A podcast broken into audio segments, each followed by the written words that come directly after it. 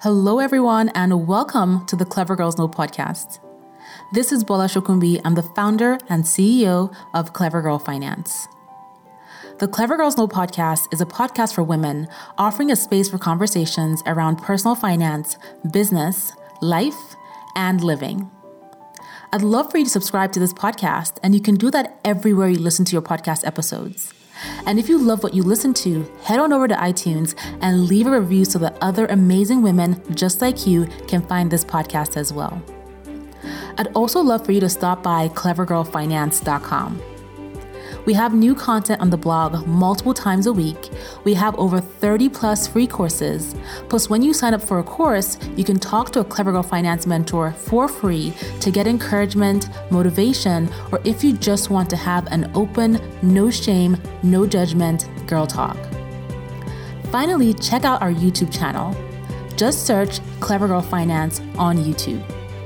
And if you don't already follow us on Instagram, you can find us at Clever Girl Finance. Okay, so let's get into today's episode. Hi, Yinka. Hi, Bola. Pleasure to be here. Welcome to the Clever Girls Know podcast. I'm excited to have you here as well. thank you. Thank you. Great to be here. Yeah, so we're going to be talking about how you got back on your financial path despite some major challenges and income loss that you had not too long ago. And so before we get into the gist of that, please tell us who you are and what you do. Yes, yes, happy to. So my name is Yinka Adegbenle. I'm an excellent strategist. I empower and enrich youth. We do that through excellent workshops and seminars with the goal of building confidence and instilling principles of excellence into the youths that we work with. We want them to become well rounded future leaders. I'm also an author as well. I'm a published author. Love it.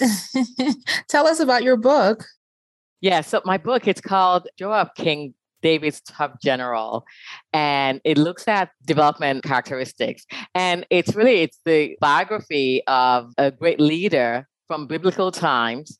He was the second in command to King David, and he was also the king's right man. Very powerful, well accomplished, talented leaders. And through the story of his life, we see his highs, we see his lows, and basically, reader gets to learn a lot about the importance of having the right character traits, especially as a leader, because it gets to a point of where you can be super talented, you can be really good at what you do, but if you don't have the character to hold up all of that, it can mm-hmm. become very problematic. So, in essence, that's what the book is about. That's pretty interesting. Congratulations on your book. I love topics on leadership because a lot of times it's a new experience for many people. And it's important that, especially as women, we learn how to thrive as leaders, regardless of how small or big our leadership role is. So that's definitely a, a great book to check out. Let's shift into more of your personal story and going back to the recession in 2009. So, about right over 10 years ago, yeah. you went through a major life change. You lost your job in the financial industry, which was the industry that was significantly impacted by that recession. You were also pregnant. yeah. and you had just purchased your first home. And one of the things that you said was that you were young and you were not financially disciplined. So tell us more about this earlier challenging time in your life to give us context. Take us back to those early days of where you were when you were told you were going to be laid off, you were pregnant, your finances were not in a great situation. What was it like? Right, right. Going back, you know, all the way to I would say 2004 actually. So, you know, left grad school, had my MBA, and even before I got my MBA, I already had a great position lined up in one of the largest investment banks in the world. And so that was how my career in the financial services industry started. And, you know, I enjoyed working in that industry. You know, the pay was good and it was just, you know, all was fine. But yes, like you rightly said, I was very financially undisciplined. So even with the MBA and everything, I would say I was a financial illiterate as well you know, I earn money and I'm like, well, you earn money to spend money. So that was my thinking at the time. Um, and so that was literally how I, you know, I lived my life. And I married my husband who's very, he's, he's very frugal. He's more disciplined. And I just thought it was, you know, to him, I thought he was to the extreme. I'm like, well, we're making, we're both making good money. So you, you make money to spend money. Well, fast forward to 2008. This was at the onset of the recession. So mm-hmm. we just purchased our first home. And early 2009, I was actually heavily pregnant at this point with our second child. And, you know, this was actually probably at the apex of the re- recession. And as you remember, I don't if you remember very well, the financial services industry was hit the hardest. So my department was impacted. Literally, there was like a, a major layoff then. So I found myself, you know, I was heavily pregnant, third trimester. We just purchased a home and now I had no job. That was very scary because that was the first time ever that I found myself in a position where, well, I had no job. And just the thought of, okay, wow, we just went from, you know, having two incomes to just one was very daunting. So that's the the backstory. So thanks for sharing that. And you know, just to speak on some of what you said. So you went from, you know, that mindset of I make money to spend money. and you were working in the financial industry. So you likely have a great position, right? I know a lot of people who worked in finance at that time were very well well paid. And if you don't mind sharing your income, you can and you already had a child, just purchased a new home, and then you lose your job. So, in that moment of losing your job, did you have like backup savings? Did you have like a backup for your mortgage? Where were you financially? How much debt did you have? What types of debt did you have? What did your financial picture look like in the moment that you went from a dual household income and you saying, I'm making money to spend money to now a single household income with, oh my God, can we cover these bills? Right. We didn't have a substantial amount in savings because I think it was, yeah, I got later, probably about, I think about five months or four months just after we purchased the property. So literally all of our savings went into the property, mm-hmm. into buying that property. So at this phase, we're literally just adjusting to, you know, owning a home and everything else that comes with it it was yeah like four twenty five thousand dollars. That was how much the house cost. So we had that debt about probably around twenty thousand dollars in loans, and I probably say around six thousand dollars in credit card debt. Almost half a million, including the mortgage. Yes, yeah, no, we put it that way. Yes, it's scary. yeah, so, and it could have been more actually, if, you know, thank God for the frugal trade of my husband. So that was where we were. So that's what our financial picture looked like at that point in time. And what did that loss of half of your income look like, if you don't mind sharing? You know, it was shocking. Again, it's always been a dual income household. Mm-hmm. And so just, you know, going from that to a single in- income household it, I think for me, it was just the shock. And, you know, I think the first thought was, oh my goodness, like, how are we, like, with the mortgage and everything? Like, that was a thing. I think that was the scariest part. I'm like, oh, we could actually very well lose our home. Your home, yeah. Yeah. So yeah. that was a scary thought. Yeah, and I ask this because, you know, your story goes back to the 2008, 2009 recession, but it's still very much relevant because there are many people who have found themselves in similar situations to you, just buying a home expanding their family just as the pandemic was hitting and people were losing jobs, businesses were shutting down. And even now, right, with this current recession, inflation, where businesses are, you know, some businesses are laying people off, people are buying homes, people are expanding their family and being hit by this either partial loss of household income if they're from a dual household income family or entire loss of income if they're the sole household earner or the breadwinner. So that's why I'm asking these questions because I can definitely tell that, you know, just from talking to other people and reading the news that this is certainly relatable in today's world. So you lose your job, you have your mortgage, you have your student loan debt, some credit card debt. Was that the moment where you were like, okay, I have not been financially disciplined. I cannot continue to have this mindset of I'm making money to spend money was that your enough is enough moment? Or were there other things that happened that were like okay it's time to buckle down and get finances in order? What was that enough is enough moment for you? Right. My enough is enough moment actually happened at the doctor's office. Wow. So i go in for a routine pregnancy checkup. And and i remember you know it was like this was my second time being pregnant. So, and the pregnancy was an easy pregnancy. But I remember the doctor just walking in. He had this puzzled look on his face. And, and I was like, oh, well, that's not looking too good.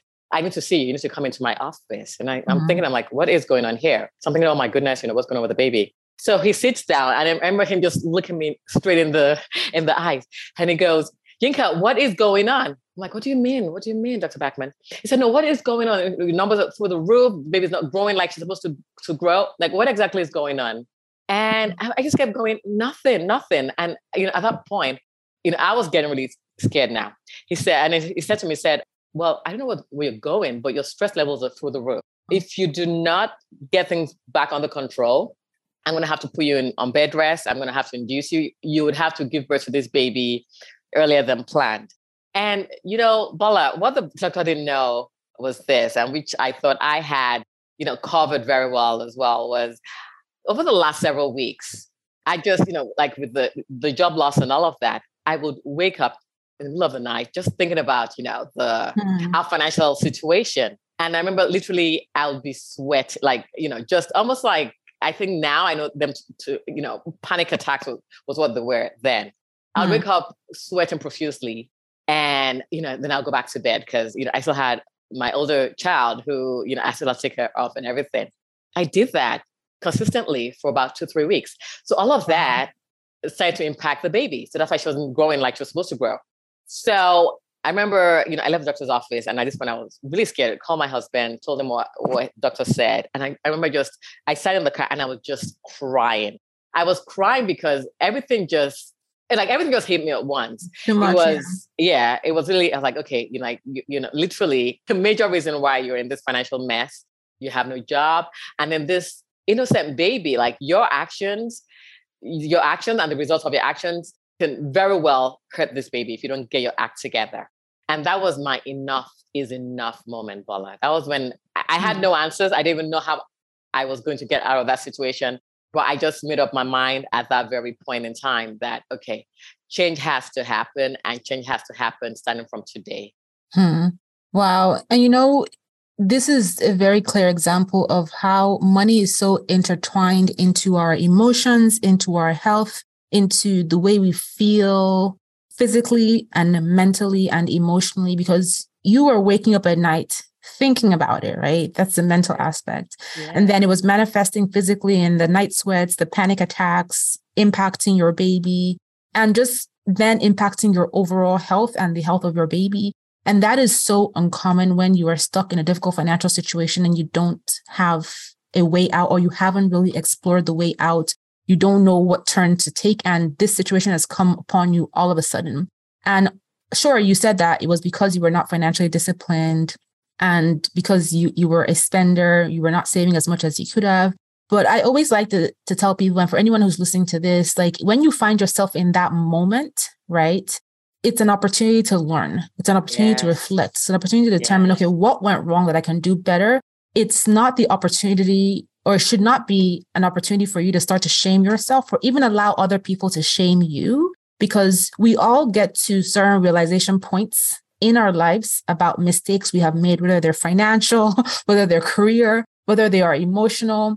And the only way we get past those is by leveraging the lessons yes. and seeking solutions and not by sh- being shamed, being judged, being insulted. So, just something to keep in mind if this is something that you're currently going through right now, you're listening to this podcast, you are here now. Okay, it is what it is, but how do you now move forward? So, that's my next question for you, Yinka. You went through this enough is enough moment. You were terrified of harming your baby, losing your baby. It was keeping the money situation was keeping you up at night what was the first thing you started to do to get yourself, you and your husband, back on the right financial track, especially given that you had already developed that mindset of being a spender? How did you adjust? What did you start doing differently to get back on track? So break it down for us. Right. Great question. Great question. At that point, when I made that decision to do better, I had no answers, but I just, I said to myself, I said, you know what? I will never find myself in this situation again. I just, made that declaration to myself. And I had to reflect deeply, just like you said. So I had to sit down. I literally just made a list. I'm like, okay, so these are things, itemize the things that I have control over. And then there was a list of things that I couldn't control that were out of my control completely. So I said, okay, you know what? The items that I can control, I will work on those. Like, for example, I can change my spending habits and become more financially disciplined and things like that. And then I also embarked on a self development and personal development journey because I'm a strong believer that change starts from the inside. I had to change my mindset. So just you know, be reading books and you know, just every single everything, everything I could lay my hands on mm-hmm. regarding financial discipline that'll put us on that path of financial excellence. I was like a sponge because I was hungry to change and to do better. And that was really how, you know, the journey to becoming a better person financially started for mm-hmm. us. And so at that time, you guys were, were managing around your husband's income, right? Right, exactly. And would you say that your income was like what percentage of your income was to your household expenses? I'll probably say it was back then, I'll probably say like 65% thereabouts, wow. about 65%. So that was a significant adjustment. So in terms of like the actual finances, what did you guys have to downsize? Did you guys have to sell your home? What did you guys do differently in order to manage around now 35% of your income after losing the 65 that was your income? I mean, luckily, so we didn't have to downsize, but we had to cut back on expenses. We had to cut back on expenses significantly. So we had to, you know, sit down and just come to terms with the new reality. So we had to make several calls. Literally got on the phone, made several calls, we renegotiate several financial contracts, called the credit card company, even the cell phone companies, basically. And so we did all of that. And just to bring our monthly payments down. The bulk of our money went towards the mortgage payments. Also, I had a, a, severance as well, so that gave us leverage for for a couple of months. So we just all of the severance package, majority of that went towards the mortgage payments. But then we still had our day to day living expenses. So we just really had to cut back significantly. So that was really how we lived, you know, during that time. Hey everyone, before we continue with this podcast episode, I'd love for you to check out the best selling Clever Girl Finance book series. There are three books in the series, and the first book is Clever Girl Finance Ditch Debt, Save Money, and Build Real Wealth. The second book is Grow Your Money, Learn How Investing Works. And the third book is called The Side Hustle Guide, Build a Successful Side Hustle and Increase Your Income. You can also check out my fourth book called Choosing to Prosper Triumphing Over Adversity, Breaking Out of Comfort Zones, Achieving Your Life and Money Dreams. And this book highlights my personal story to building a business of impact and challenges you as the reader to dig deep into laying out what you truly want to accomplish for yourself. I wrote each of these books to empower women just like you to achieve your goals and get to the point where you're living the life you desire on your own terms. If you love these books, be sure to tell your best girlfriends, and they also make the perfect gift. These books are available everywhere books are sold, and you can purchase them as ebooks, audiobooks, and also physical books. And you can also ask your local library to order them as well. Thank you so much, and let's get back to the episode. So you cut back significantly. You made all those calls to renegotiate bills, to lower bills, express your financial hardship to your creditors and service providers, which is very, very important what happens sometimes with a lot of people is that they're so overwhelmed by this change in finances that they they stop. They don't call for help. They're so overwhelmed with the stress that they don't think that anybody can help them. But it is so important that you pick up your phone and call your creditors, call your service providers, and let them know you are facing financial difficulty. The worst thing they can say is, no, we can't help you. But many of these places, providers, creditors will can put you into payment plans, can put you into payment pauses, can, by you calling them, you can avoid or delay the negative reports to the credit bureau. So you definitely want to, to make those calls, which is what you did. And another thing that you said that I really, really, I was nodding my head at is that a lot of times people go through financial difficulty and they cut back but as soon as the money comes back you know the income is replaced they get the new job they go back to their spending habits and then it's it happens again the next time the job or the income is gone. And you talked about changing your mindset and right. being hungry and learning as much as you can right? This is what you could control. You couldn't control the timing of when you are going to get your new job for sure but you control learning about saving about paying off debt about investing about creating a plan to call your creditors and a lot of people take that for granted. The knowledge that you learn about your personal finances, even when you don't have the finances, it is a game changer because once the money starts coming in, you know exactly how to act, you know exactly how to move, you have adjusted your mindset. So I love that you said that because that is extremely critical. You do what you can based on what you can control. It's not easy to face financial difficulty in your life, but you know, do you sit and be sad or do you figure out how you can take action, right?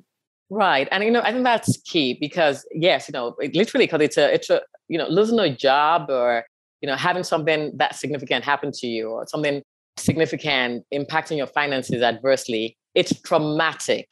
And, you know, it's so easy to maybe just go into depression or just be frozen and not do anything. Like you rightly said, it is necessary to actually just, you know, just summon the strength, the courage, whatever it is, everything in you to come up with that plan of action. Because I think that was what really helped us. And, you know, it helped just having that okay, that course of action helped us to gradually navigate our way out of the financial situation that we found ourselves in.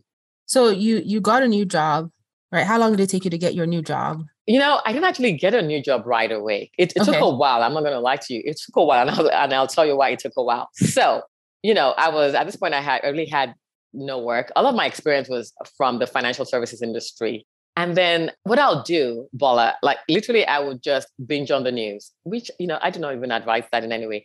I would binge on the news. all bad news. all the bad news, you know, everything is exaggerated 10x. I'll binge on the, on the news. After I'm done watching the news, you're, that's what you're ruminating on because every, anything you focus on immensely is magnified.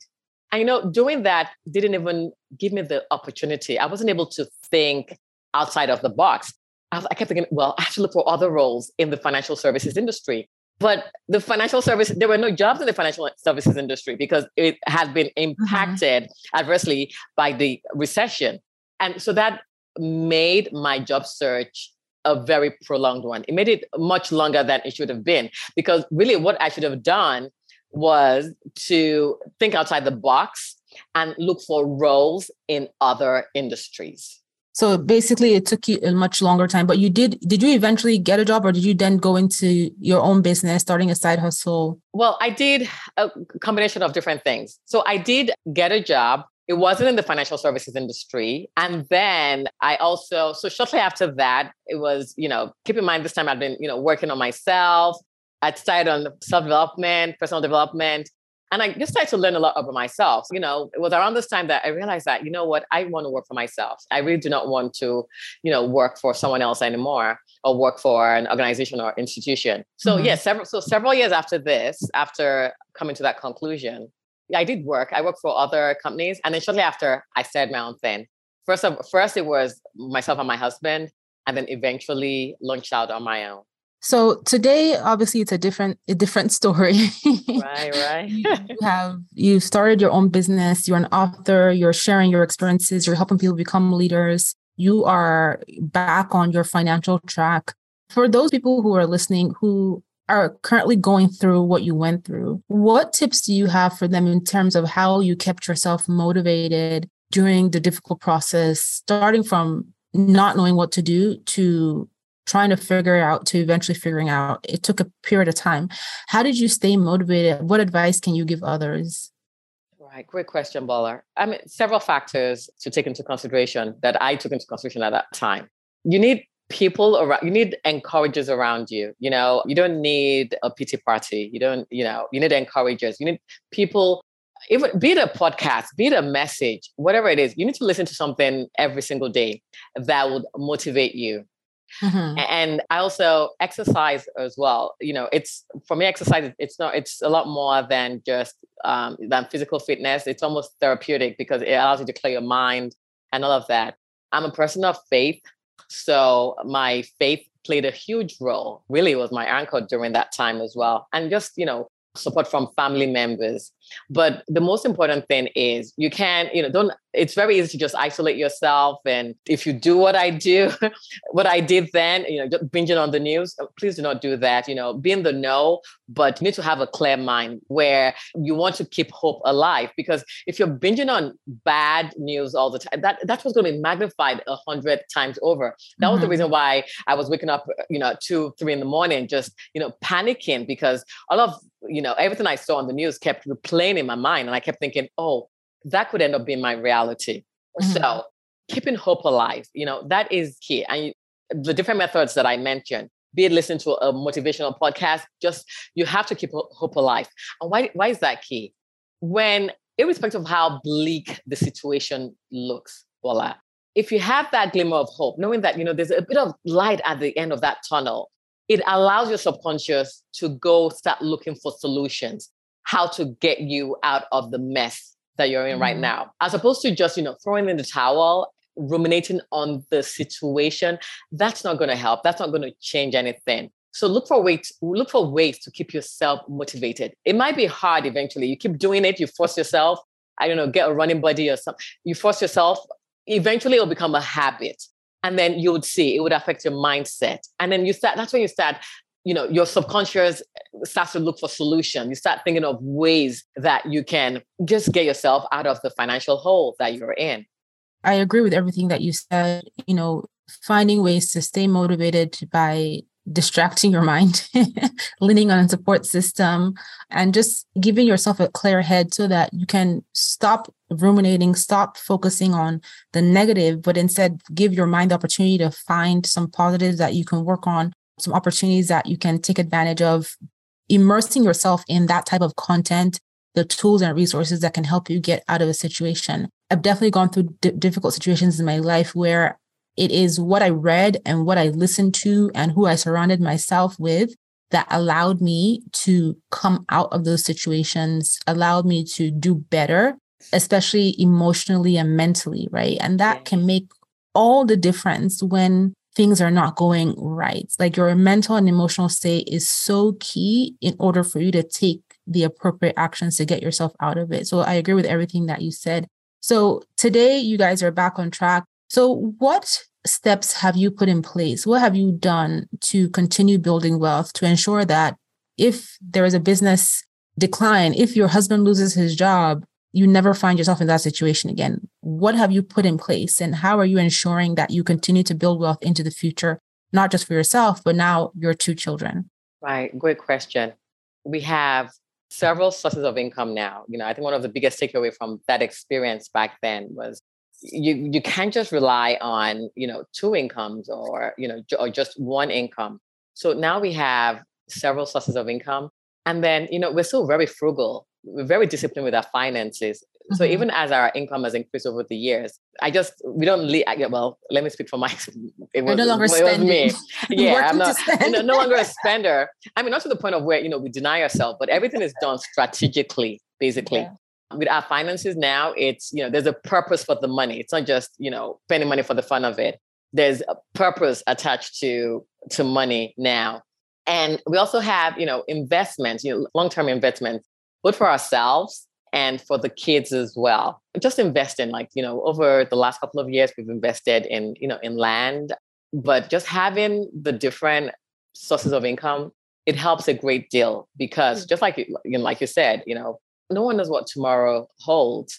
What if something happens tomorrow? You want to be sure that you're in a position of where you have some cushion, you know, mm-hmm. be it for a couple of months or whatever, that you, you know, you have some cushion.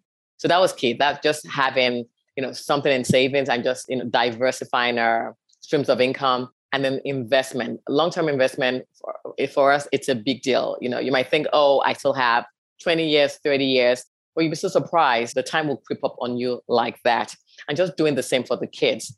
And then one of the biggest takeaways for me from all of that experience was, you know, the kids.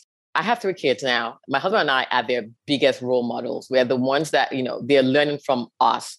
So it's our responsibility as parents to show them how to handle finances properly. And we do that. How do we do that? Through the way we handle our finances. So that's what we've done since then. And so key, you know, what you said, multiple streams of income, having different buffers, investments, investing in land, whatever you have defined as those income streams for you with your businesses, with your husband's job, and other things that you're doing. It's so important to have that diversity within your finances so that you have your fallback plan. And, you know, there's nothing wrong with spending money. I, I think that I spend money. I love buying things. I love doing things. I love paying for experiences. We all enjoy these things. Let's yeah. not pretend like we all just want to. that would be a, very boring life. And I, I want to be. I don't think we all want to be frugal to the yeah. point where we cannot enjoy life. There are some elements that we want to enjoy in life. It's just inherent to us as human beings, and that's yeah, okay. Yeah. But it's important to have it in priority, right? Exactly. Are your finances in order? Is your debt in order? Is your savings investment in order? Diversifying your income, thinking about generational wealth. Are all these things in order? Then sure, enjoy your life, live your best life, spend within reason as it makes sense without impacting your goals and your plan. So thank you so much for being here to share your story and your experience with us My of pleasure. what you have gone through. and I would just love you to share any final words you have for anyone listening who's looking for encouragement. Uh, yes, yes. Um, thank you. Thank you for having me on Bola. It's been a, a wonderful, wonderful conversation. And so I just want to encourage anyone that, I don't know, maybe dealing with job loss right now or whatever, financial setback or trauma. I just want to say to you that there's hope, there's light at the end of the tunnel. It's very easy to just, you know, look at your situation and not even be able to see any way out. All of the, the I mean, the steps that I've outlined here, you know, be in the know, don't binge on the news, you know, have some kind of plan, you want to intentionally stay motivated so you can start to think of ways to get yourself out of the situation. But most importantly because i can you will get out of the situation. This is not the end of the road for you. I love that proverb that says a living dog is better than a dead lion. You know the hmm. fact that you're alive you're breathing there's hope there is you will get out of the situation but I just want to leave you with this. Once you're out, once you, you know, you're, you're back on your feet financially, don't dispose of all of the lessons. Look for the lessons as you're go- walking through, which is what you're doing. You're going through. You know, you want to get the lesson, write them down, type them down, do what you have to, so that when once you're back on your feet, you don't make the same mistakes. You don't repeat those same errors that got you into that financial mess that you are right now but you want to take those lessons and use those lessons to improve your life and to you know motivate others as well and come share your story like i'm doing today mm-hmm. i love that well thank you so much Yinka. before you go you have to tell everyone what is your clever girl superpower Ah, my clever girl superpower is excellence. You know, I live my life by principles of excellence and I try to just see things through lenses of excellence. And what is excellence? It's simply doing the very best with what you have now as you're working towards more or striving for more, focus on what you have right now. What do you have right now? And do the very best with it. What job, what, as you're working towards becoming this a big CEO one day, if you're a janitor today, determine in your heart to be the very best janitor in the company. That's what mm-hmm. excellence is. That's how I try to live my life daily. I agree. Yes, we should all strive to be excellent at what we do, no matter how, whatever people think about what we do is none of our business, it's their problem. But excellence in everything we do translates throughout our lives especially as we we progress and we, we make strides and we you know we start achieving our goals. Do things well. My dad always told me that whatever you do do it to the best of your ability. The best of your ability may not be perfect but you have done it with that peace of mind knowing, knowing that you gave it your all. So great advice. And then finally please tell everyone how they can keep in touch with you Yinka. Where, where can they find you and learn more about you my website. It is called waysofexcellence.com. Go on there. You can sign up to my newsletter. That's how you get to follow my my journey. I share a lot of strategic and excellence advice on there. And then I'm on social media as well. You can find me at Ways of Excellence. Ways of Excellence is my social media handle. Awesome. And we will put those actual links in the show notes as well for anyone who wants to keep in touch or send you a message. Thank you so, so much for being here. I appreciate you. Thank you. Thank you for having me on. It was a pleasure being on your show, Bola. Thank you. Thank you so much for tuning into this episode, and I hope you enjoyed it. If you've loved the episode but you don't yet subscribe to the podcast, you can do that everywhere you listen to your podcast episodes. And head on over to iTunes and leave a review so other amazing women just like you can find this podcast as well. Thank you so much for being here, and I'll talk to you on the next episode.